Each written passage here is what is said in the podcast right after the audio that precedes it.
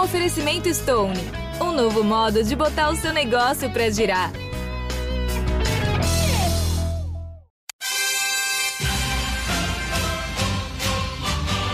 É medalha, é Brasil, é Brasil, é Brasil! Brasil! Prata, prata, prata, prata, prata para o Brasil! É ouro! Grite junto! Medalha de ouro para o Brasil nos Jogos Olímpicos! Rumo ao pódio! Saudações olímpicas! Este é o Rumo ao Pódio, o podcast de esportes olímpicos da Globo. Eu sou Marcel Merguiz, estou aqui nos estúdios da TV Globo em São Paulo. Hoje, segunda-feira, dia 22 de maio de 2023, quando faltam 431 dias para os Jogos Olímpicos de Paris em 2024 e faltam 151 dias para o início dos Jogos Pan-Americanos de Santiago, no Chile. Nesta semana, sim, ao meu lado, aqui na mesa, nos estúdios da Globo, está Guilherme Costa. Tudo bom, Gui? Fala, Marcel. Bom dia, boa tarde, boa noite para todo mundo ligado aqui no Rumo ao Pódio. Mais uma semana com um monte de coisa rolando, mais uma semana com entrevistados bacanas aqui no Rumo ao Pódio, enfim. Então, sem novidades nessa semana aqui. Sim, semana com cara de Olimpíada, como Sim. você mesmo escreveu já no GE. Globo. Mas vamos começar com nossos convidados, porque eles são convidados de honra, então estendemos o tapete vermelho para eles aqui. Temos dois, o que não é tão comum assim no Rumo ao Pódio. Normalmente a gente tem um, já teve sete, oito ao mesmo tempo, mas normalmente é um convidado só. Então a gente tem dois convidados, os dois têm. Pode brincar de quiz, que os dois têm medalhas em mundiais. É, os dois têm apelidos internacionais. É, os dois são esperança de pódio do Brasil nas Olimpíadas do ano certeza. que vem, lá em Paris. É, se, a, se a pessoa que está ouvindo o podcast ainda não descobriu, é porque, um, ela não viu a foto que tá lá fora no podcast, não leu e só começou a escutar. Mas agora ela vai escutar os dois que estão aqui, não na nossa frente exatamente, porque eles estão lá no, no CT do boxe brasileiro, no CT da Seleção Brasileira de Boxe Olímpico. Eles são Vanderlei Pereira e Wanderson Oliveira. Tudo bom, galera? E aí, dupla? Tudo bem? Fala, Vanderlei, tudo bom? E aí, galera, beleza? Tudo bom? Tudo jóia aqui. Boa. Wanderson, tudo bem também? Tudo bem, por aqui tá tudo ótimo. Boa. A primeira pergunta é a mais clara impossível. Eu chamo vocês de Vanderlei e Wanderson ou eu chamo de Holyfield e Suga? Ah, Holyfield, show, né? agora sim, agora sim. Holyfield e Suga. É isso, brasileiros medalhistas no Mundial de Boxe, que acabou semana, há duas semanas já. É, uma prata, um bronze. O Brasil foi muito bem. De novo, né? O boxe brasileiro sempre representando o país muito bem, seja em Jogos Olímpicos, seja em Mundiais. Estamos aqui com o Holyfield e o Suga. E, galera, para apresentar melhor vocês, eu vou começar com essa pergunta, então. Holyfield, me explica por que Holyfield, principalmente pra quem não tá vendo sua foto, pra quem ainda não viu você lutando. Assim, pra quem tá vendo, tá na cara porque você tem o apelido de Holyfield, mas me conta quando que surgiu esse apelido? Então, ele surgiu quando eu comecei a treinar, né? É, comecei no projeto lá na Bahia. E o pessoal lá me chamava de Holyfield porque eu tinha uma aparência muito com ele. E eu vivia fazendo sombra em qualquer lugar. Então, quando eu comecei a treinar, eu estava muito empolgado e vivia tipo, treinando, fazendo simulação em qualquer lugar que eu tivesse. Aí pegou esse apelido aí. Boa, boa. Suga. Suga de Suga, né? Do Sugar Ray Leon, né? Tem vários Sugas na- nas lutas, né? Você é mais um, Sim. só que veio com veio com, com jeitinho brasileiro no Suga aí, né? É, eu sou um time brasileiro. É, é, quando eu comecei a treinar boxe, meu treinador, ele falou que eu parecia muito com o Suga Ray Leonard, o estilo de lutar, na verdade. O Suga Ray Leonard, um norte-americano lá, que excelente profissional, teve uma carreira gigante. Aí ele começou o Suga pra lá, pra cá, e a academia toda conheceu como Suga e agora é o mundo todo. Boa, é isso. Agora o mundo todo. Gui, foram muito bem no Mundial, né? Foi, foi. O Brasil voltou com duas medalhas, uma de prata e uma de bronze. Eu queria perguntar primeiro pro Sugar. É, você tava com uma medalha em uma grande competição meio entalada, né? Porque na Olimpíada foi quartas de final, uma luta dura ali nas quartas de final. Campeonato Mundial também você já tinha sido eliminado numas quartas de final. Agora veio a medalha, medalha de bronze. Você, é, qual a sua sensação com a medalha de bronze? E se você sentiu que você poderia mais? Você fez uma semifinal contra o atleta da casa, do Uzbequistão. Geralmente os árbitros acabam é, valorizando mais a luta do atleta da casa. Conta pra gente qual é o seu sentimento com essa medalha tão importante pro boxe nacional. Isso, isso, isso. Essa medalha já estava engasgada faz um tempinho. Que bati duas vezes na trave no Campeonato Mundial 2019 e 2021. E 2021 bati na trave nas Olimpíadas de novo. Tava muito agoniante isso. falei, isso não é normal. Aí, dessa vez eu consegui é, chegar nas semifinais. Lutei contra o atleta da casa, uma luta bem dura. É, foi uma luta de experiência bem grande que dá para ver os detalhes todos para a próxima competição e não errar mais, entendeu? Boa, é, boa. Não deixar mais cair nenhum erro. A medalha veio, daria para fazer essa final aí muito bem, mas é, sabemos de tudo, mas tem mais pela frente aí. No Pan-Americano vamos mostrar. Boa, eu gosto, gosto quando chega aqui e já mostra para que veio, né? Não, não foi um, raio que caiu de repente lá, né? Raio cai duas, três, dez vezes no mesmo lugar se precisar.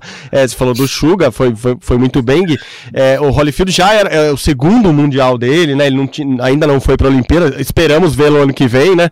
É, segundo mundial, já com a prata, já fazendo decisão, Holyfield é, já tira até um peso das costas, assim, de tipo, cara, eu sei onde eu posso chegar, eu sei que eu posso lutar com esses caras grandes, então na próxima é, é isso, assim, tem PAN, vamos pra medalha, tem Olimpíada, vamos pra... é mais ou menos isso, quando você ganha já logo de cara, assim, numa segunda competição grande como você fez esse ano? Sim, sim, com certeza. Fiquei bastante aliviado né, e feliz também, mas não muito surpreso. A gente vem trabalhando já há um tempo já é, para isso e para isso e para é, coisas maiores, né? Poderíamos sair com ouro, mas é como o Suga falou, é focar agora e ir para cima dos próximos, é, próximos compromissos, como o Pan-Americano que vem agora, e com certeza vem medalha aí. Boa. E, e Holyfield, você estava acostumado, pelo que a gente via nos resultados que você estava conquistando, a lutar na categoria 80 quilos. Aí uma estratégia sua, da comissão técnica tal, foi botar você no campeonato mundial no peso 75. É, por que essa estratégia? Foi difícil para você perder esse pezinho a mais? Como é que foi pensado nisso tudo para você sair do campeonato mundial com essa medalha de prata numa categoria que você não está tão acostumado a lutar? É, na verdade, eu era 75 quilos, né? É, até é uma, era uma categoria olímpica, é, só que tiraram, então eu tive que subir para 80, que é a categoria olímpica, como eu quero disputar os Jogos Olímpicos. Uhum. Eu tive que me adaptar na categoria de cima. Um pouquinho difícil, né? Tirar peso, sempre é tirar peso não é fácil. É, ainda mais porque eu já não estava é, tão acostumado, né? Estava me acostumando, me adaptando no 80 quilos, mas não foi nada surpreendente, não. Já tirar peso já tá na vida do atleta. Pô, tirar 5 quilos. Eu acho que eu tô tentando tirar 5 quilos há uns 20 anos na minha vida. Eu não tô conseguindo, assim, tá, tô nessa briga pra tirar 20 quilos, 5 quilos aqui num, num tempão. Agora ganhar 5 é mais fácil, Holyfield? é verdade, vou começar a treinar boxe com vocês aí em Santa Amaro. De repente dá, dá uma secada. É, ganhar esses 5 agora já é fácil? Por exemplo, agora, que você voltou no Mundial faz 10 dias, você já voltou a pesar quanto? Ah, agora eu devo estar com 80, 81. Oh, ah, então é mais fácil, então é mais fácil. boa, boa. É sempre mais fácil. E o, e o Suga, é, a categoria é essa, né? Para a Olimpíada 71 tem na Olimpíada. A ideia é permanecer na 71. Vocês não vão brigar por categoria, né? Não vai resolver perder mais, subir mais e os dois vão brigar pela, pela, pela mesma categoria de peso. Não, a gente vai ver os dois disputando Pan-Americano e Olimpíada, mas no, no peso de vocês. É isso, né, Suga? Não, não, não, não. Eu vou manter 71 quilos. Até então, uma categoria boa, que eu era 63, subi para 71. Aí agora tá mais tranquilo, não tô tirando tanto peso que nem eu tirava no 63. Então, eu mantenho 71. Quem vai ter que subir é o Vanderlei, ele mudou a categoria. Na verdade, a do 71 também mudou, que antigamente era 69 quilos, mudou para 71, mas para mim continuar tranquilo. Melhor ainda, deram, deram mais dois quilinhos. Melhor. deram mais dois quilinhos. E a, a, gente, a gente adora fazer umas projeções de medalha. Ah, o Brasil pode conquistar duas medalhas, três medalhas no Campeonato Mundial e tal. E a gente, antes desse Mundial de boxe, a gente sabia que todos os atletas que foram, sete, tinham chance de medalha. E aí a gente fez uma projeção do Brasil ganhar duas medalhas. E o Brasil conquistou exatamente duas medalhas, com vocês dois. Poderia ter conquistado com o Keno, poderia ter sido com o Abner, é, com o Yuri, que lutou muito bem, enfim. Mas vieram duas medalhas. É, o boxe já tá criando uma responsabilidade de sempre trazer medalha, né? Assim, é um negócio que a gente que adora fazer essas análises, a gente já pensa, pô, o boxe vai, boxe masculino, duas medalhinhas pelo menos tem que trazer, porque a equipe, de, a equipe masculina de boxe do Brasil tá muito forte, né? Exatamente, exatamente. Quem, quem vocês é, sempre. É, é, desculpa, desculpa interromper. Até para vocês, assim, vocês falam entre vocês sobre isso, Holyfield? Tipo, ó, os sete estão indo com chance de medalha. Vamos brigar para trazer pelo menos quatro. Se um perder, você sabe que o outro pode ganhar, isso não desanima a equipe. Vocês conversam entre vocês isso? Então, a gente é bastante próximo, né, um com o outro. E nosso vínculo é de confiança, a gente confia em cada um que está indo. E a gente sabe que cada um pode chegar e é isso. Se tem uma meta para bater, a gente procura bater, independente de quem traga a medalha, a meta tem que ser batida. Bater, no, no, caso deles, é sempre normal, quase, muitas vezes forte, então bater meta, bater recorde, pelo jeito, essa turma do boxe é, entende bem a, a, a, regra ali do, do, do, da força que eles têm. E, e, a gente sempre fala isso aqui, eu e o Gui, porque a gente sabe que a Bia é, vem mundial, vai mundial, é, ela traz medalha, ela foi medalhista na Olimpíada, ela tem toda a chance e, e, eu acho que o Brasil começou a entender essa força do boxe, né? Assim, é uma equipe forte, não é só um, assim, claro que a gente uma hora ou outra olha mais para um, olha mais para outro. O Abner vinha de medalha olímpica, então a gente sabia que ele tinha muita chance de conquistar no Mundial de novo, né? Ele já é medalhista mundial. O Keno estava super bem, o Bolinha vem super bem. Então acho que tem essa confiança aqui do, do, torcedor, né? Que começou a entender que o boxe olímpico do Brasil vai chegar nas competições para trazer medalha, não é para não. Não vai tentar trazer, assim, é muita chance de medalha para conseguir ali, né? Então eu acho que essa confiança passa para vocês também, né? E eu, eu imagino até que quando vão lutando as categorias de peso ali, vão ganhando lutas, um, um olha pro outro e fala, opa, peraí, a gente é o Brasil agora aqui, a gente tem moral nesse meio aqui, dá pra. A galera respeita a gente e, e, e começa um animar outro. É, até sobre isso, Suga, é, você lutou contra, contra, contra caras lá da casa. É, você acha que a arbitragem, que sempre foi muito questionada em, em esportes em geral, assim, de luta também, ah, pô, tá atendendo mais pro cara dos Estados Unidos, porque os Estados Unidos têm tradição. Você acha que o Brasil, por ter agora subido esse patamar no boxe, já tá sendo respeitado pela arbitragem, pela torcida, pelos outros boxeadores, como deve ser? Assim, já, já rola um negócio de tipo, cara, se eu acertar o golpe, os caras vão dar. Porque, porque eles sabem que aqui é Brasil. Tem isso?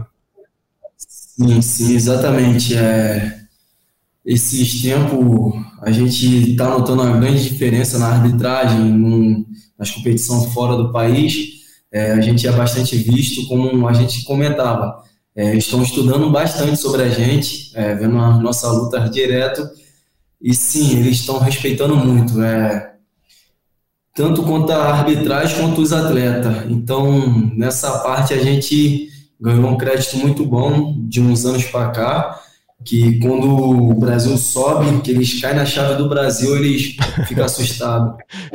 boa, boa. É legal, porque a gente faz muito isso, né? Quando faz, ah, saiu a chave, nossa, tem um é. britânico, ah, tem um russo. Ou a Caminhão, é, tem o Azerbaijão, tem o Uzbequistão, tem o Cazaquistão, a gente fala, opa, tem algum problema aí, mas agora a gente já tá conseguindo vencer atletas do Azerbaijão, Cazaquistão, Uzbequistão, é, lutando de igual para igual com o cubano, vencendo o britânico, o francês, que são potências também, então isso, isso é bem legal. Uma coisa que me pegou nesse Mundial de Boxe, que eu, é, eu não estava tão por dentro disso, eu estava acostumado com o placar do boxe olímpico sempre 3 a 2 uhum. 4 a 1 5 a 0 Agora deu para ter 4 a 3 tem uns árbitros que entram a, a mais se a luta tiver empatada, acho que uma, uma luta do Wanderson até foi 4 a 3 é, Como é que é essa nova regra? Por que, que antes eram 5 árbitros e agora tem algumas lutas com 7?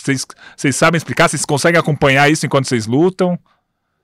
Então, antigamente era 3 a 2 no placar e já era, entendeu? É. Mas agora, hoje, quando termina o resultado dividido 3 a 2 tanto para um lado quanto para o outro. Agora vai para o bot review, que é dois juízes-chefe que fica do lado Ah. de fora, analisando a luta.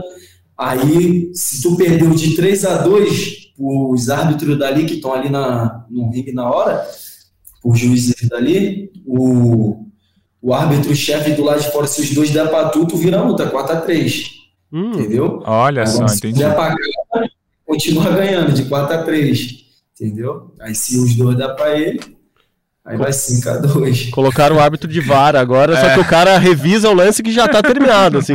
Ah, terminou acabou a luta. 4x2 pro São Paulo contra o Vasco. Daí o cara fala assim, peraí, tem um lance lá que eu acho que talvez seja gol do Vasco. Cara, Interessante. Ah, Vamos lá.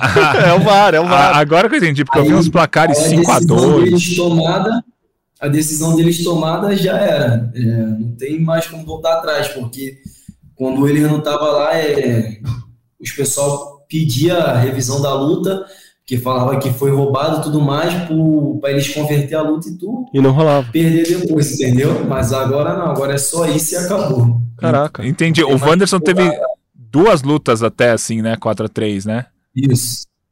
Isso, duas lutas. Com emoção. Pô, emoção extra, né? Prorrogação de emoção. ah, ganhei. Peraí, peraí. Não levanta o braço ainda. Tá dividido aqui, espera mais cinco minutos aqui. Pô, isso aí é pra matar negro do coração. Vai ter isso na Olimpíada? Putz, tamo, ah, vamos sofrer na Olimpíada, pelo jeito, então. Não, nas Olimpíadas pode ser diferente, que é, É outra federação, né? outra entidade. É, outra isso. Ixi, que não inventem mais regras pra fazer a gente sofrer, que acabe a luta quando acabe a luta.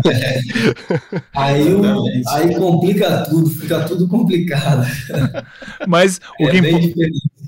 O que importa é que o papel vocês estão fazendo, É. né? Assim, vocês estão subindo ao ringue, nessa confusão que tá o boxe de briga com a Rússia, briga com Belarus, briga com os Estados Unidos que boicota o evento, briga com que talvez não tenha na Olimpíada de 2028, enfim. Mas o que importa é que o boxe brasileiro dentro do ringue tem conseguido grandes resultados. Isso não, essas brigas políticas aí das federações internacionais não, não, não afeta vocês, né, o Holyfield, Sugar? Não, não. É, é claro que a gente fica com a dúvida, né? Uhum. Se vai mesmo continuar nas Olimpíadas e tal, o que, é que vai acontecer, mas a gente procura deixar isso para depois e focar nos treinos, nos- nas competições, continuar fazendo o que nós faz, né? É, até porque assim, a Olimpíada de Paris está garantido. Sim, Hoje o boxe está sob, ri- risco na Olimpíada de Los Angeles 2028. É, assim, muita gente até no meio do boxe fala assim, não, a gente sabe que a gente já tá fora de 2028. A gente tem que convencer os caras que a gente vai voltar para 2028. Que 2024 tá garantido, mas 2028 tá assim, do jeito que tá aí no boxe não, não vai rolar. A gente tá tentando convencer que a gente é sério e tem que permanecer na Olimpíada. Agora, claro, obviamente todo mundo quer disputar quanto mais Olimpíadas melhor, porque dá pra conquistar uma, duas, três medalhas olímpicas. Mas se der tudo errado no boxe olímpico, é, vocês dois, vocês têm na cabeça de virar profissional e quando, assim? Eu sei que o profissionalismo no boxe, por causa de grana e tudo mais, é, funciona e muito bem para muitos dos, bo- dos boxeadores. Vocês têm isso na cabeça? Ah, daqui a 5 anos eu quero ser profissional, daqui a 10 anos eu quero ser profissional ou não? Vou lutar Paris e já vou virar profissional. Já, já fez esse cálculo, Holyfield? Já tem, por exemplo, é- é- essa profissional- profissionalização na cabeça? Porque hoje em dia até pode, né? Você pode ser profissional no boxe e fazer o boxe olímpico. Você já, já pensou nessa, vou chamar de transição de carreira? Então, eu, eu sempre pensei em ser profissional, mas questão de tempo ainda não. Eu quero alcançar ainda alguns objetivos no, no amador, depois me preocupar com isso. Boa, Suga também? Então, é, eu penso bastante em ser profissional. é, até então tem esse ciclo aí de 2024, a gente está bastante focado nele. é, dependendo, a gente está trabalhando duro demais para isso, para ter um bom resultado em todas as competições, inclusive Olimpíadas. E pós isso, pensar num contrato bom. Boa. profissional. E a, a última pergunta, pelo menos da, da minha parte, eu queria que vocês contassem um pouco como que é a vida de vocês é, em São Paulo, porque a seleção brasileira inteira mora ali numa duas, três casas, né? Vários atletas morando juntos, alguns dividindo o quarto, aí tem que dividir as funções, é praticamente um Big Brother Boxe Brasil ali. Queria que você falasse um pouco de, de como que é isso, teus companheiros de treino sendo seus companheiros de casa, que vocês têm que brigar dentro de casa para ver quem vai arrumar o quê, brigar no ringue para ver quem vai lutar, enfim. Como é que é essa é, é, essa. Como é que é isso tudo, né? Essa relação de vocês, de todos os atletas da seleção de boxe? Pô, da minha parte é tranquilo, né? Eu sou, sou tranquilo, não me importo com muitas coisas. E até então eu fico em um quarto separado, né? É, consegui um quarto só para mim. Antigamente eu dividia quarto e era tranquilo também. Meu parceiro de, de quarto era de boa, era o Yuri.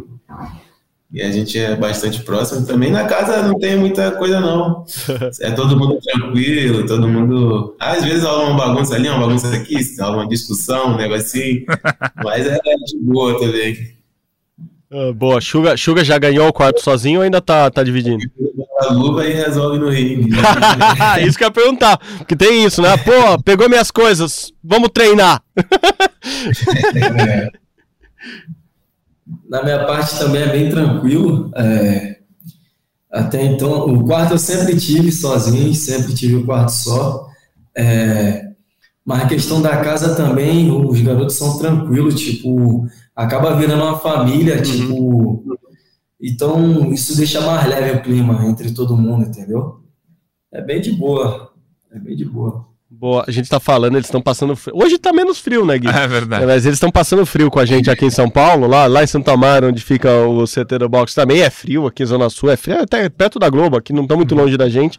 É, mas vocês não são de São Paulo, né? Vocês mudaram pra cá. Pra encerrar, eu podia ter começado com essa pergunta, mas pra encerrar eu queria que vocês contassem um pouco dessa, dessa vida de vocês, assim. É, Holyfield veio... É, da Bahia, veio do Recôncavo Baiano. a Bahia produz mais boxeador medalhista brasileiro que, enfim, que muito país do mundo.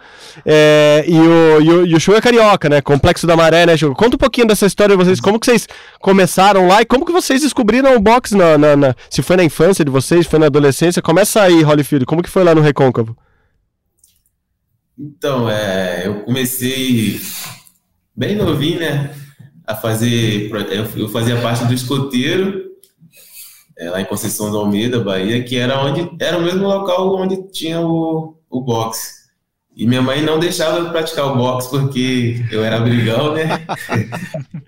Aí ela não deixava eu praticar e até então, é, com o trabalho do escoteiro, fui mudando meu comportamento e ela deixou eu participar. Aí eu comecei a treinar, é, me destaquei em algumas competições e tive a oportunidade de ir para São Carlos, interior de São Paulo, ficar lá treinando com o Valderei. E foi bastante importante para mim, para minha evolução pessoal e profissional também. De lá para cá, eu fui em algumas academias ali, sempre aprimorando bastantes até conseguir chegar na seleção. Sete técnicos, mas... Sete técnicos? Como, conta essa história, como assim? É, zoeira, zoeira. E Suga, como que foi lá no complexo? Começou lá mesmo? Já, já, já descobriu o box lá quando você morava no Rio ainda? Sim, sim, sim. Comecei lá na comunidade, lá no Complexo da Maré. É, em 2009, tinha 12 anos de idade. É, eu jogava a bola ali do lado da academia, a Luta pela Paz. Uhum. É, certo dia entrei lá para beber água, que eu tava cansado demais. Entrei lá, aí Aí lá tinha que botar a camisa para entrar, eu peguei com meus colegas e fui lá rapidão. E quando eu olho lá para dentro, meu colega tava batendo o saco. Hum. Aí, papá, batendo no maior estilo, eu falei, ah, é por isso que ele tá tirando onda, ele é lutador. é por isso que ele tira onda. Ele é lutador. Aí eu, eu fui e falei assim, vou pegar ele de surpresa, vou treinar em outro horário para pegar ele. Muito eu falei, bom. Vou pegar ele de surpresa. Aí eu Aí eu pedi as informações do pessoal lá da, do projeto social Luta pela Paz. Aí foi onde eu comecei a treinar, que eles me ajudaram com o cadastro, tudo que minha mãe não queria fazer, cara, que boxe é fogo, soco na cabeça. mãe bastante preocupada. Aí eles fizeram a inscrição tudo mais, passou um tempo. acho que coisa de quatro a seis meses assim. Aí eu fui procurar ele no horário dele. Falei, agora. Agora vai. Aí eu falei com o meu treinador, que é meu treinador hoje em dia, o Gibi, que mora aqui em São Paulo também. Um grande abraço, Gibi aí. É... Aí eu falei, professor, aí eu não posso treinar no horário daquele garoto, não. Bota eu pra fazer uma luvinha com ele. Eu e ele, deixa eu e ele. eu era muito. Até hoje eu sou competitivo em tudo, mas naquela época ele não tinha maldade nenhuma, só dele, porque ele tava. Aí, aí o professor, quem, que menino? Eu falei, pô, aquele fulano lá. Aí ele, não, não, deixa eu lembrar que aí ele foi pegando, pegando, não, esse aí já parou de treinar. Aí, pô, aí, aí me quebrou ali, mas aí ele foi e me botou pra lutar. Depois disso, ele falou, é, tu é, tu é tão brabo assim, é, fuleiro? Bora lá, fuleiro. Ele chama todo mundo de fuleiro de mim. Ele, bora lá, vou te botar pra lutar. Ele botou pra lutar, fui ganhando gosto. Aí tô aí até hoje. Ah, bom. E, e o cara lá, o que você queria pegar, o seu rival de toda a vida, você nunca lutou. É, então, não. não. Tô achando que você visualiza, visualiza os rivais com o rostinho dele, sabe? Negócio de visualização, assim. Cara, ó, foca no cara e pensa que é o cara lá da maré e ó, vou pra Não, cima dos caras. Porque a gente era tão tranquilo, eu, ele, todo mundo jogava bola, mas teve uma época que ele tava muito peitudo, muito queixudo. Tá. Eu falei, pô, esse peito dele não tá isso tudo. Eu falei, aí, quando- aí quando eu entrei, eu entrei pra, pra beber água, tá ele lá batendo o saco, eu falei, é por isso que ele tá tirando o muito bom, muito Precisar bom. mexer com ele, vai apanhar. muito bom, muito bom. Aí, ó, as mães que não queriam, É agora devem estar batendo palma, vendo medalha, medalhista mundial aí, ó. Muito bom. Galera, dupla, muito bom, hein? Parabéns, parabéns mesmo. Que história de vocês e que legal que, que o boxe brasileiro, que o esporte olímpico brasileiro tem, tem vocês. A galera aí do boxe, eu adoro todo mundo, porque estive aí recentemente com vocês antes do Mundial, falando com a Bia e todo mundo recebe a gente muito bem e só gente boa, né, Gui? Não, é, é muito legal mesmo. Eu acho que eles falaram esse negócio da família, eles conseguiram criar uma família muito legal lá no, lá no CT. Acho que é por isso que dá, dá frutos tão bons. Então, obrigado de novo, parabéns de novo a vocês e que venham as próximas, que a gente vá se falando até Paris e depois de Paris também com a medalha no peito, valeu? Boa. Valeu, hein? Obrigadão. Obrigadão. É Valeu, galera. Isso aí. Estamos juntos. Vambora, Valeu. pra cima sempre. Boa, boa, até a próxima, até a próxima. Valeu! Se você tá ligado no BBB 24, é porque ama entretenimento. E de entretenimento, o Esportes da Sorte entende. Só ele tem saques diários ilimitados e depósitos a partir de um real. Quem experimenta não esquece. Esportes da Sorte é muito mais que bet. Jogue com responsabilidade.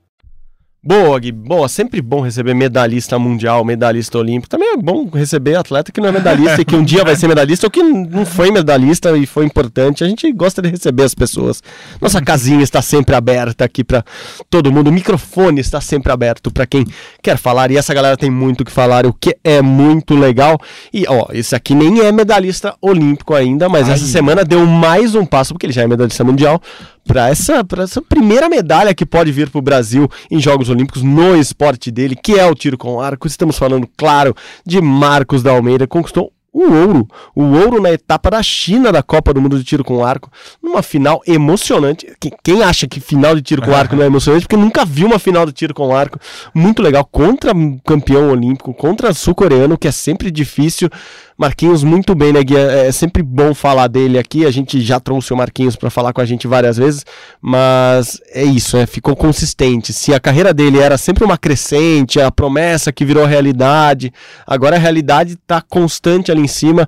Marquinhos permanece como número um do mundo, é isso mesmo, gente. Número um do ranking mundial do tiro com arco, no, na modalidade olímpica, no esporte olímpico. É um brasileiro, Marcos da Almeida, e dessa vez ele volta, está voltando nesse momento da China com o ouro na bagagem, Gui. Está voltando nesse momento e durante muito tempo, né? Porque viagem da China de É, volta. então, é, por, e por isso, assim, 5 horas de viagem. é quase que independe de quando você está escutando esse podcast, Ele provavelmente voltando. Marquinhos está viajando ainda nesse momento. É, e foi uma etapa muito forte, os melhores do mundo estavam lá. Ele, inclusive, venceu na final um sul-coreano, dono de três, medalhistas, me- três medalhas olímpicas, então foi muito bacana é, o, o resultado do Marquinhos. A Coreia do Sul, é, essa etapa da Copa do Mundo, teve teve cinco disputas de medalha, né? O equipe masculino e feminino, o individual masculino e feminino e a dupla mista. A Coreia, a Coreia do Sul ganhou quatro ouros, só Ah, não só. ganhou esse do, do Marcos, que o Marcos conquistou. Então o Marcos já é líder do ranking mundial, vai aumentar ainda a, a vantagem dele.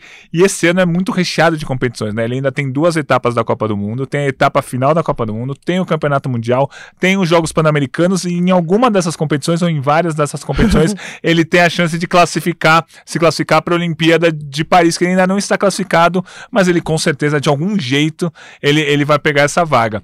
E a medalha de ouro no PAN em, ah, em outubro, novembro ali no Chile é uma coisa muito importante que está na cabeça dele, que o Brasil jamais ganhou um ouro no tiro com arco nos Jogos Pan-Americanos, pode ser dele a, a primeira medalha, ele vai ser com certeza um dos favoritos. Então o ano é recheado de competições, mas ele já está muito bem. Esse título em etapa de Copa do Mundo é muito, muito importante. É, o adversário dele, eu até mandei pra você ler aqui, porque eu não gosto de ler esses nomes, porque eu tenho medo de represálias quando eu for visitar os países. É O ou é O? Eu acho que é O. Ó, O, porque tem um H, tipo, O, O Jin Haik. De- deve ser isso, ó, né? É que Haik, eu não Haik sei se é coreano, Ike. mas... Ike, acho que é Ike, Ike. Ike, tipo o Ike nosso aqui. Ah, Ai, que loucura. Ó, É, Ojin, é, é. Ojin Ike. é, eu devia ter prestado atenção É. no narrador. Se bem que as narrações são sempre em inglês, eles É. falam os nomes tudo errado. A gente Inclusive fica aqui. o nosso nome Inclusive errado. os nossos, né? A gente fica aqui tudo. Ah, nossa, como será que é o nome do coreano? Você vê as narrações em inglês eh, dos nada. canais, não sabem nada. É isso mesmo. Mas enfim, mas foi bem legal a, a conquista, a narração e a transmissão também. Muito louco, muito da hora. E, e você falou do PAN, que é super importante, enfim, classifica para classifica para Olimpíada. É um título que ele não tem ainda, porque o, o tiro com arco aqui nas Américas é forte, né? Assim, eu tava vendo os mexicanos chegaram super bem, assim, Sim. tanto no feminino quanto no masculino nessa etapa. Então, o México tem uma tradição, os canadenses têm, têm equipes fortes, os americanos são fortes, né? Um dos grandes concorrentes do Marcos é, é um americano e ele tava só meio ponto à frente do, do Ah, sul-coreano. é Agora vai, vai, vai dar umas, Vai dar uma vantagem. Ufa, vai dar aquela respirada ali no ranking mundial. É, e, é, e é assim, muito legal ver o Marquinhos bem. Bem, bem, bem, né? Não é só bem, assim, bem e se mantendo lá no topo no, nas etapas de Copa do Mundo, que, que são é, os principais campeonatos. Ele tem uma etapa agora já em junho na Colômbia, então ele volta para o Brasil, já volta para a Colômbia. Então vamos torcer muito pelo Marcos da Almeida, ouro, número um do mundo. Não tem por que a gente não falar que ele é um dos favoritos ao É pódio verdade. na Olimpíada do ano que vem em Paris. Falando em Olimpíada, como se a gente falasse de outro assunto nesse podcast, é, o Brasil garantiu mais uma vaga, né? Ainda não é nominal, Gui, aquelas vagas que a gente não, não dá pra cravar quem é o atleta. Aliás, nominal, nominal mesmo, só Tati Weston Webb até agora, né? É, garantida, assim, garantida, sim, sim. porque a vaga é dela, E no não- esporte ninguém dela, tira, ninguém, ninguém tira, tira, sim. e assim, Os ela também podem não ser tem muita retirados, concorrência ali, assim, É, pensando bem. Mas é, é assim, ela carimbaço no passaporte. É, eu o acho resto- que a vaga é nominal quando, se você se machucar, a, a vaga não, não é mais do país, a vaga vai para outra Isso, pessoa. Então, por exemplo, se exato. a Tatiana Weston Webb não for para Olimpíada por algum motivo. Não entra uma lesão, brasileira. Não entra uma Não, brasileira, vai entra entrar- a nona do ranking, a décima do Isso, ranking. enfim. exatamente. Eu acho que é aí que vira nominal mesmo. Os outros atletas brasileiros que já estão classificados, se por um acaso, a gente não quer isso, mas por um acaso se machucarem e tal, pode ser que outros atletas venham no lugar. Exatamente, exatamente. Então, voltando ao assunto original dessa introdução, o Brasil conquistou mais uma vaga. Quem conquistou a vaga foi a Paula Reis. No ciclismo BMX, uma das modalidades ali do ciclismo, tem ciclismo estrada, tem ciclismo de pista, tem o ciclismo BMX Racing, que é a corridinha, a corridinha, aquela que não tem tem obstáculo, tem obstáculo, tem aquelas lombadas, é difícil descrever o racing. São, mas, é, fala aí, chamam tenta você primeiro. costelas, é- é- Costelas, são boa, costelas, lombadas é. e costelas. Porque são, uh, pensa na, É um- lom- na sua cidade talvez tenha ruas muito parecidas com circuitos de BMX Racing. É isso, são oito atletas na final, né? Eles têm, eles têm eliminatória e tal. E a Largam largada é numa descidinha, né? Uhum. Que tem, Tem o- uma o- grade. tem uma grade que assim que dá a largada, a, a grade Ah, abaixa, acha- eles descem, aí tem umas, um circuito de uns 40, 45 segundos, assim, é umas, são umas cinco ou seis curvas. É bem legal. É, Assim, geralmente tem uns acidentes, né? A gente. é, a, gente torce para ninguém se machucar, mas sempre tem muitos acidentes. Na mesma, na própria final da Paola, é, uma atleta ficou pelo caminho com 5 segundos já de, de largada, é, mas é muito legal de acompanhar e em 40 segundos você decide a medalha, é isso. Isso é muito bacana, tem muito tombo, e então às vezes você é o oitavo É tempo ali, isso. você pode ganhar, ser campeão.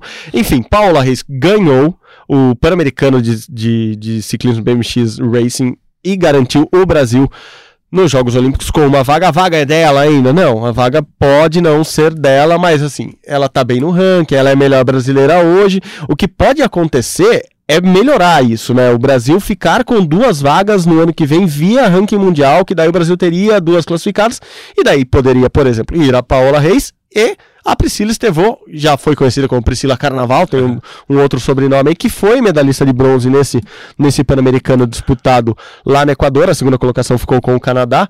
É, daí, por exemplo, poderia as duas brasileiras, mas por enquanto uma vaga garantida já com ela.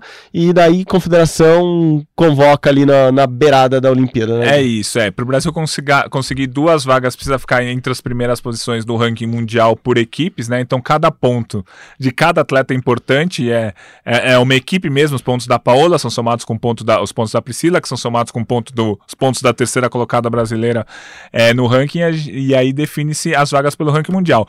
Mas acho que o mais importante é, o Brasil pode cair para último no ranking mundial, já tem já garantida tem uma, vaga uma vaguinha aí por causa desse PAN, o título da Paola, mas a vaga ainda não é dela, como você falou, a Confederação Brasileira tem uma série de critérios para escolher se o Brasil ficar mesmo só com uma vaga, se vai ela, se vai a Priscila ou se vai até uma outra atleta. Exato. Mas provavelmente a briga é, é, entre as duas mesmo. A Priscila foi para a última Olimpíada, é, a Priscila foi medalhista de prata no. A, a Paola foi medalhista de prata nos Jogos Pan-Americanos, a Priscila foi para a última Olimpíada, então elas estão disputando. É aquela disputa sadia, super legal e importante para o esporte brasileiro, sempre essa disputa. Se eu não me engano, do, no, no ranking mundial, os 10 primeiros classificam os dois, classific, tem, tem direito a duas vagas, o Brasil já é sétimo, então o Brasil está no bolo. Esse PAN foi importante, porque, vale como ponto. você disse, vale ponto, e as duas pontuaram bem. Não tinha a Mariana Parron, que é a colombiana Sim.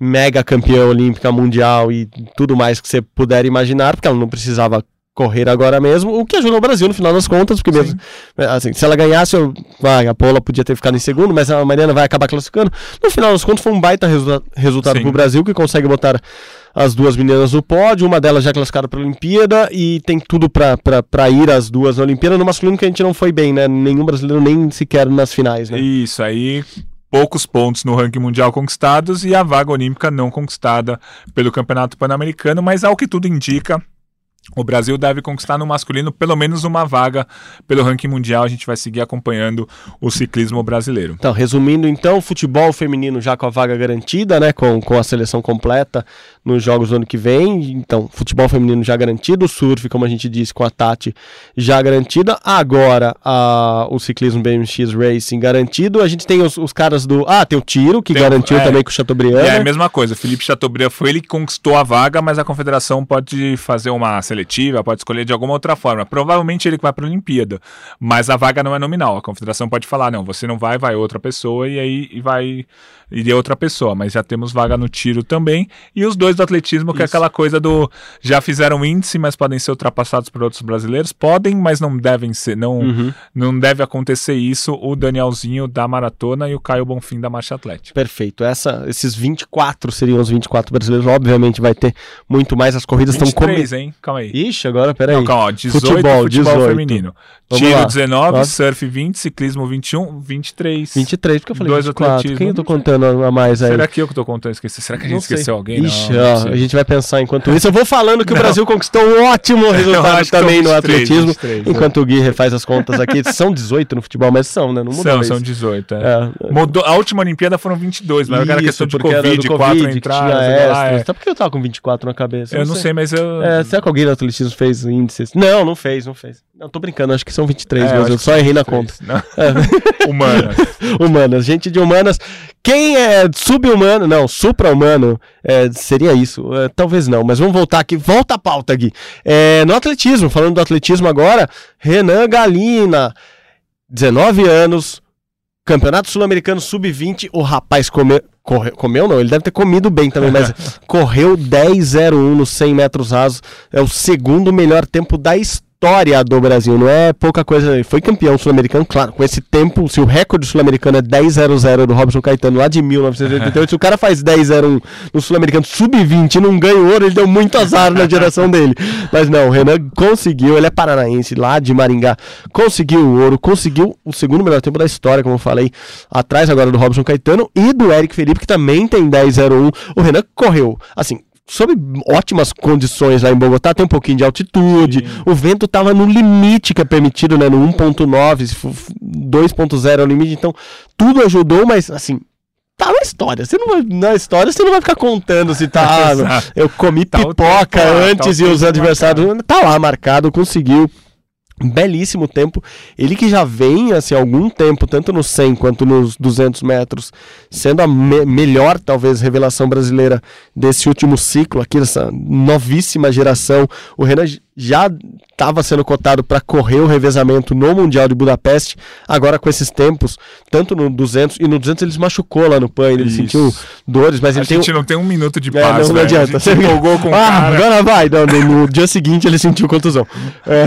Parece que não foi nada grave. É, mas não, não coitado. foi, assim, mas não dava pra correr, ainda, ainda mais o tempo que ele queria fazer, ele queria baixar do, dos 20 ali, então é um cara do 100 e do 200 com que já se cria uma grande expectativa para esse Campeonato Mundial de Budapeste, que vai ser agora em agosto, é, adulto, não é Mundial Sub-20, mas é, apesar dele ter 19 anos, deve compor a equipe brasileira, então é, é um cara pra gente prestar bastante atenção, é, num perfil totalmente diferente, até tava, tava olhando, eu acho que há quatro anos atrás, quando ele era, ele era sub-16, ele fazia salto de altura ainda. Nossa. E não é comum o cara É, do salto de só- altura aí pra. é. Assim, você vê em muita distância, na beleza, distância, em no altura, triplo. é, ah, enfim, tem várias provas que você vê. No salto em altura não é comum, então é, parabéns pra quem fez a transição do, do, do Renan.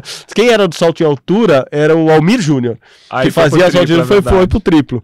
Mas não, assim, pro, pra velocidade o Almir diz que corre, mas eu não- nunca vi os tempos dele. Então eu vou, Almir, manda aí na, na planilha os tempos que eu quero, quero falar aqui.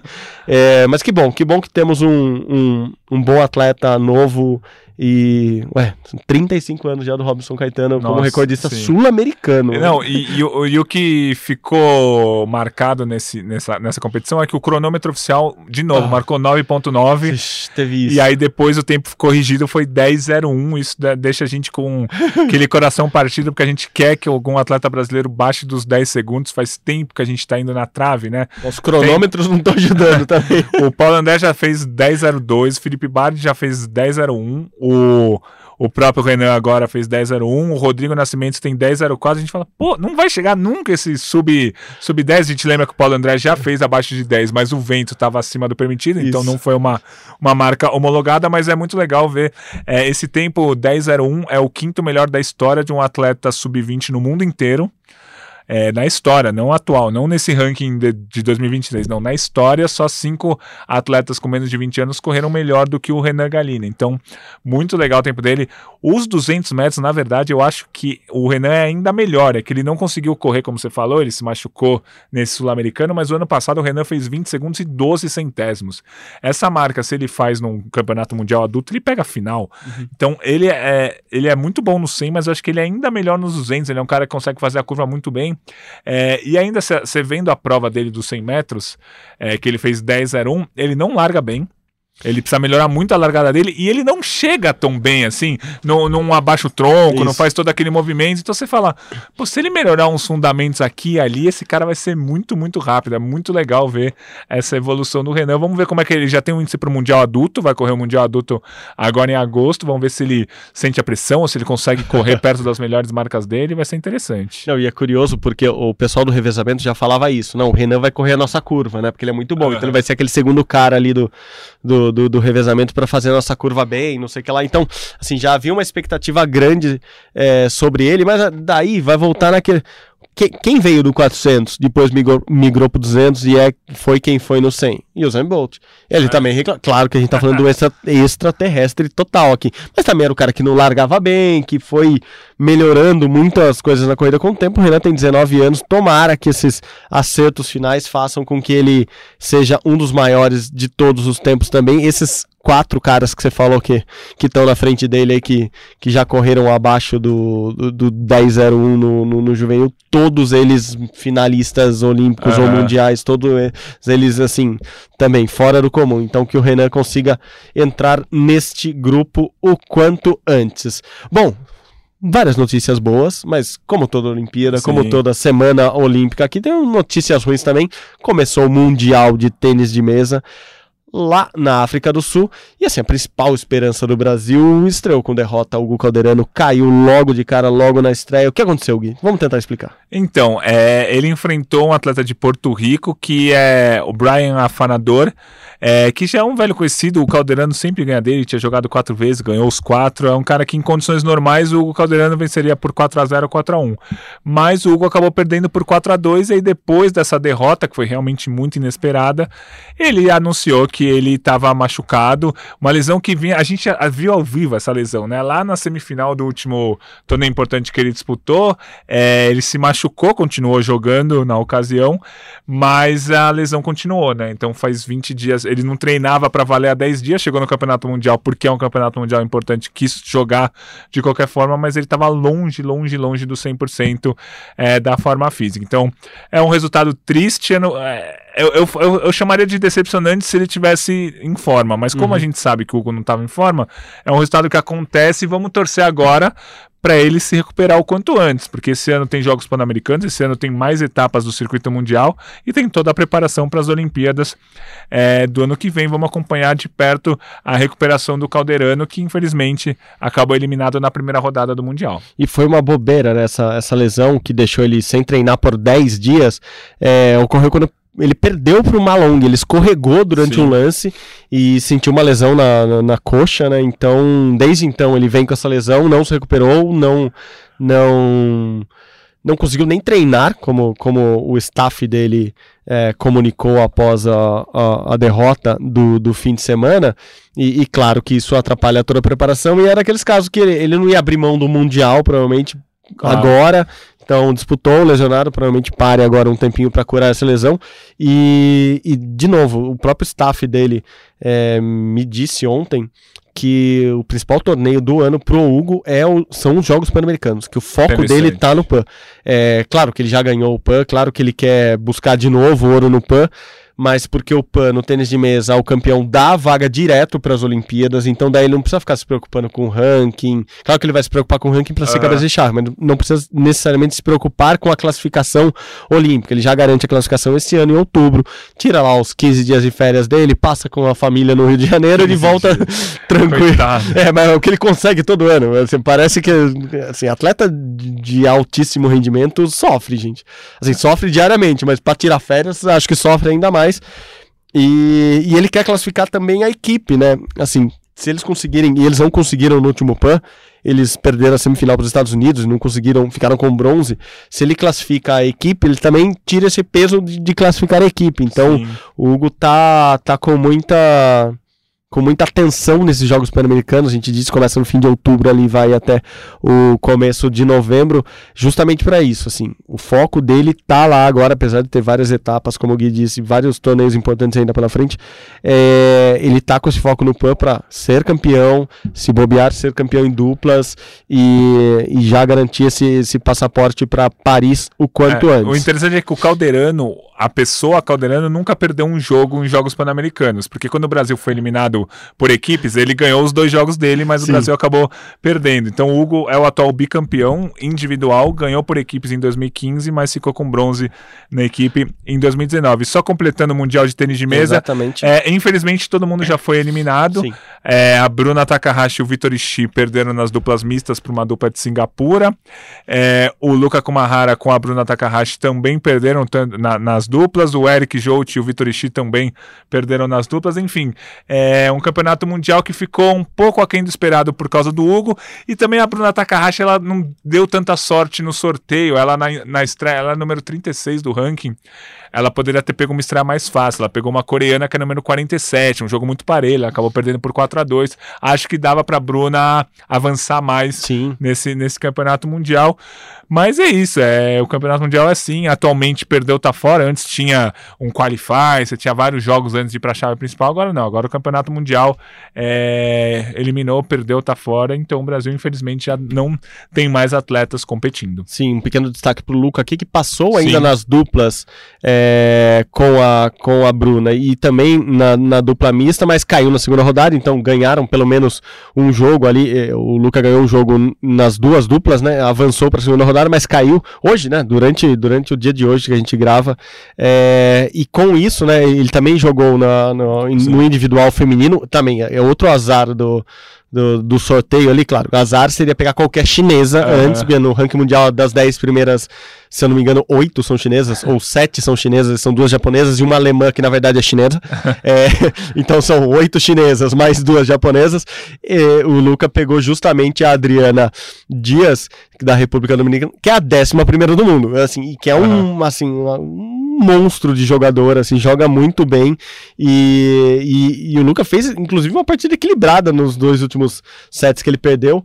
E, e com isso, eh, ele começa a transição agora para o masculino, né? Ele já tinha anunciado aqui em, em reportagem, inclusive da Giovana Pinheiro aqui na Globo, eh, que faria essa transição depois de, de- da Olimpíada de Paris, mas antecipou, então ele vai começar a fazer a hormonização dele e a partir de agora jogará torneios oficiais apenas no masculino. Eh, era 117 do mundo, se eu não me engano, no feminino. E, e agora, enfim, encerra essa- esse, esse período da carreira e segue é, para um- uma outra etapa da carreira, mas acho que o principal aqui é uma etapa pessoalmente Sim. mais, mais livre, mais, mais, mais à vontade com ele e com todo mundo. E que bom que acho que a galera do tênis de mesa abraçou o Luca nessa, nessa passagem da vida dele. Bom, vamos mudar de esporte. Vamos voltar um pouquinho. A gente teve um momento deprê aqui de, de baixa, né? Um Aham. momento montanha-russa de baixa. Vamos voltar rapidinho para um momento de alta com a natação brasileira. Eu gostei da cobrança de Bruno Fratos no Twitter. Se alguém falar que a Beatriz Dizotti, o ano que vem na Olimpíada, chegar numa final e falar, nossa, que surpresa, Aham. for no pódio, falar, nossa, que surpresa, ninguém nunca falou dessa mina, mentira, porque a gente falou aqui no Rumo ao Pódio e o Bruno Fratos falou no Twitter dele. Bia Dizotti conquistou uma medalha de ouro no, no Mare Nostrum, né, que é um circuito é, muito forte lá na Europa, no 1500, ela que vem galgando pódio e medalha a todo momento, né, Gui? Acho que é um nome para prestar bastante atenção nesse, nessa reta final de agora, um ano e dois meses para a Olimpíada. É, ela, ela tá muito bem. Ela, ela ganhou a prova com 16 minutos e 10 segundos. O recorde dela é 16 e 4. Então ela fica próxima do recorde dela numa época em que os atletas não estão no pico de treinamento, né? O pico dela vai ser provavelmente no Troféu Brasil, né? Daqui a algumas semanas que é a seletiva, e principalmente no Campeonato Mundial em julho no Japão. Então, assim, a gente. É, a Bia tá caminhando a braçadas longas, eu falar Ó. passos longos, mas a braçadas longas para ser finalista no Campeonato Mundial nos 1500. Ela é boa nos 800 também, mas a principal prova dela é nos 1500 e tem tudo para chegar na Olimpíada e ser finalista. Brigar por medalha, ela ainda precisa melhorar nos 1500 uns 10, 15 segundos. Dá para melhorar? Dá para melhorar. Você melhora 9 décimos, 8 décimos a cada 100 metros? É possível? É possível. Mas hoje em dia o foco dela seria na ser finalista. Ela já foi finalista no Campeonato Mundial do ano passado. E assim, eu não duvido nada que pro próximo ciclo ela, ela até tente nas águas abertas, né? Tente, até continue nos 1500, ótimo, mas tente uma vaguinha ali na, na seleção das águas abertas, que é uma prova de, de 10 quilômetros. Então a Bia é o grande destaque da natação brasileira, eu não diria nem da natação feminina em 2023, é da natação brasileira, porque ela tem conquistado resultados realmente muito importantes. Boa, boa. E ela, falou das maratonas, né, da- das águas abertas, ela que começou a treinar com o Fernando Pocente, agora o super técnico de Ana Marcela Cunha, e, e claramente já fez, eu não tô dizendo que é tudo culpa do Pocente, mas assim, claramente fez uma diferença esse ano treinando com o Pocente, ela já vem melhorando, então não duvide de pequena Bia, pequena nada, porque ela deve ser maior que a gente, nadando com certeza ela é muito melhor que todos nós juntos aqui neste estúdio do podcast. Bom, Gui, pra encerrar aqui, vamos falar de outra brasileira que tá muito bem, não conquistou medalha, eu comecei falando isso, ah, conquistar medalha, não conquistou medalha, mas foi muito bem em mais um final de semana, que ano que está fazendo Nathalie Morhaus, a brasileira da esgrima, da espada, dessa vez na etapa dos Emirados Árabes da Copa do Mundo, ela ficou na quinta colocação, caiu nas quartas de final, mas os resultados anteriores dela deixaram ela em quinta e é muito bom porque ela agora é sexta no mundo, então tá ali brigando nas primeiras posições, muito bom. Nathalie continua nessa corrida olímpica muito bem, acho que nunca tão regular quanto nesta temporada, né, Gui? É isso. Em 2019, quando ela foi campeã mundial, ela não estava regular, ela estava perdendo em primeira, segunda rodada em várias competições. Chegou no principal evento da temporada e foi campeã, o maior título da história da esgrima brasileira. Agora, ela é muito regular. Ela tem três pódios. É, ela, se não me engano, é a única atleta da espada que tem três pódios esse ano nessas principais competições, porque o pódio da espada sempre varia muito. Ah, tem francesa, tem romena, tem coreana, tem húngara, tem até. Tem, a, a, número 8 do mundo é uma keniana. Tudo bem que é uma alemã naturalizada, mas ela defende Ué, mas o Quênia. É a então, Natalia é uma. É, exatamente. Uma italiana brasileira. Então, assim, a gente tem muitos, muitas atletas de muitos países brigando sempre por medalhas e a Nathalie está muito bem esse ano, super regular. É, o campeonato mundial é agora no mês que, mês que vem, é, junho, no mês que vem, se não me engano, é no Egito, Mundial desse ano. É, e ela é uma das principais favoritas, assim, dá para colocar entre as favoritas porque ela tá muito regular. Toda a competição ela, ela tá indo bem, não tá aquela gangorra de altos e baixos. Então, bem legal. Quinto lugar, ah, mas não ganhou medalha, ah, mas ficou entre as primeiras colocadas, isso é muito importante. Boa, boa. E é isso, ó. Nós continuamos muito regular aqui também. Menos de uma hora de podcast, o que é um milagre, o que é um milagre. Então, vamos entregando hoje aqui com muita informação, com duas entrevistas muito legais.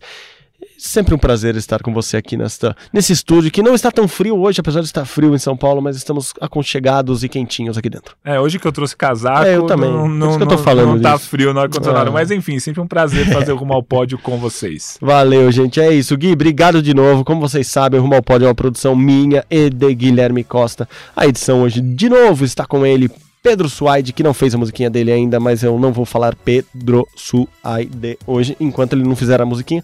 A gerência é de André Amaral. Você encontra nosso podcast lá na página do GE, ge.globo barra rumo ao pódio, no seu agregador de podcasts favoritos e também no Globoplay, só digitar lá rumo ao pódio que você verá e ouvirá este e todos os outros episódios. É isso, galera. Muito obrigado novamente pelo pela companhia de todos e de todas. Saudações olímpicas. Tchau, tchau.